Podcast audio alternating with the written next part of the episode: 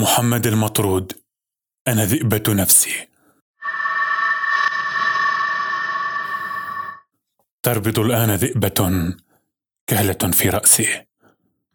تترصد الإبل والخرفان والثعالب والصيادين والبدو لا تصيد أمرا مما ترى ولا تفتك بأحد يمر أمام شاشة الدم مهدورا على نطع المرض والاحتمال الضئيل بالنجاة. سوى أنها تعمل مخلبها في اللحم النهئ مشغولا بالفكرة.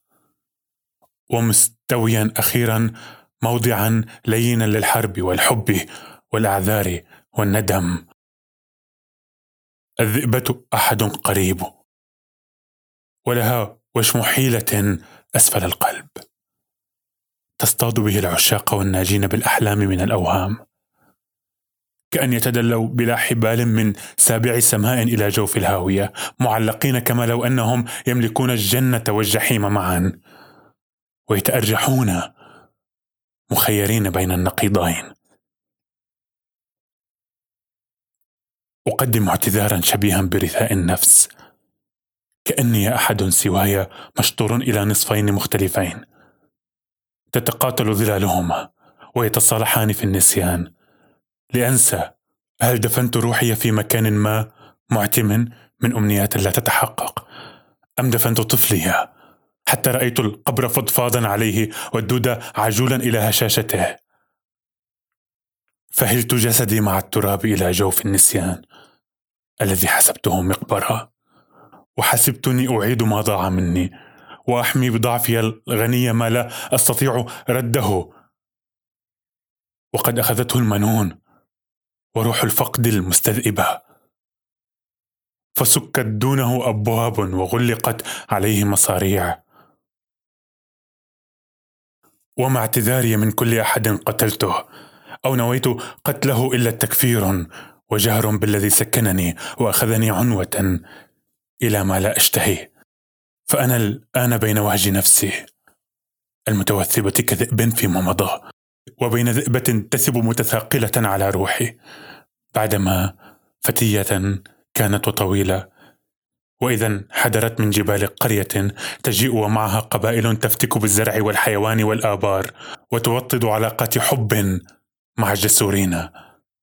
كنت ضحية هذا السحر وعساي هنا لا أعتذر. حسبي نطقت بلسان الذئبة التي تزرع رأسي. مرتجلا عن حصاني في فلاة السبق الفسيحة. داخلا دائرة النار الشديدة حاسبا فيها جسارتي ومتنازلا بكل طواعية عن فارس كنته.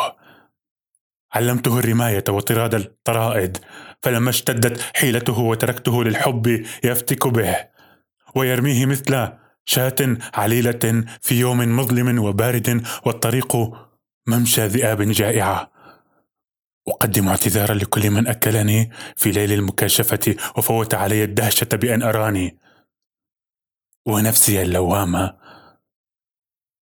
مسحولا على أرض ليست لي ومن أجل أحد كان يرشي الأقدار ويقدم النذور ليشهد موتي أو بالذي يشي بانطفائي حين لم أتحدث بما أحسست وأشرقت في نصفي الحي المحرر من أنثى المرض.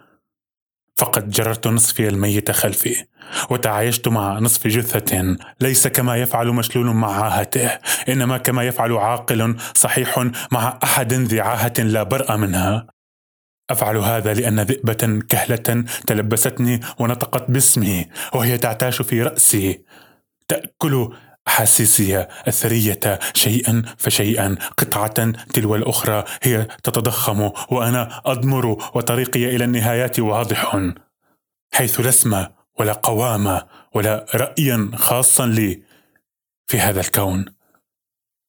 أعترف أني نكلت بأفكار كثيرة وجربت أن أكون معافى وأنطق بالهوى وما يوحى إلي من قوة طي الخفاء.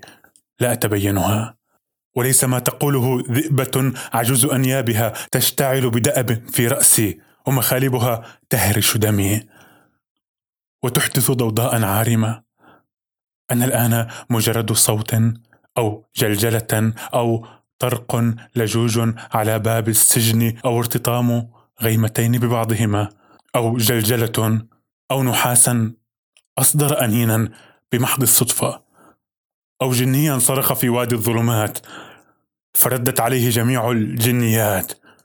واه وأنا الآن الذئبة الكهلة استوطنت رأسا كان عنيدا يفكر بامتلاك العالم. الذئبة ستحيا بي تأكل ما آكل تحب ما أحب وتعتاد ما اعتدت من الهوان والسيادة وتموت أخيرا في جسدي. لست لست ابن هذه الذئبة. ولا زوجها ولا ظلها.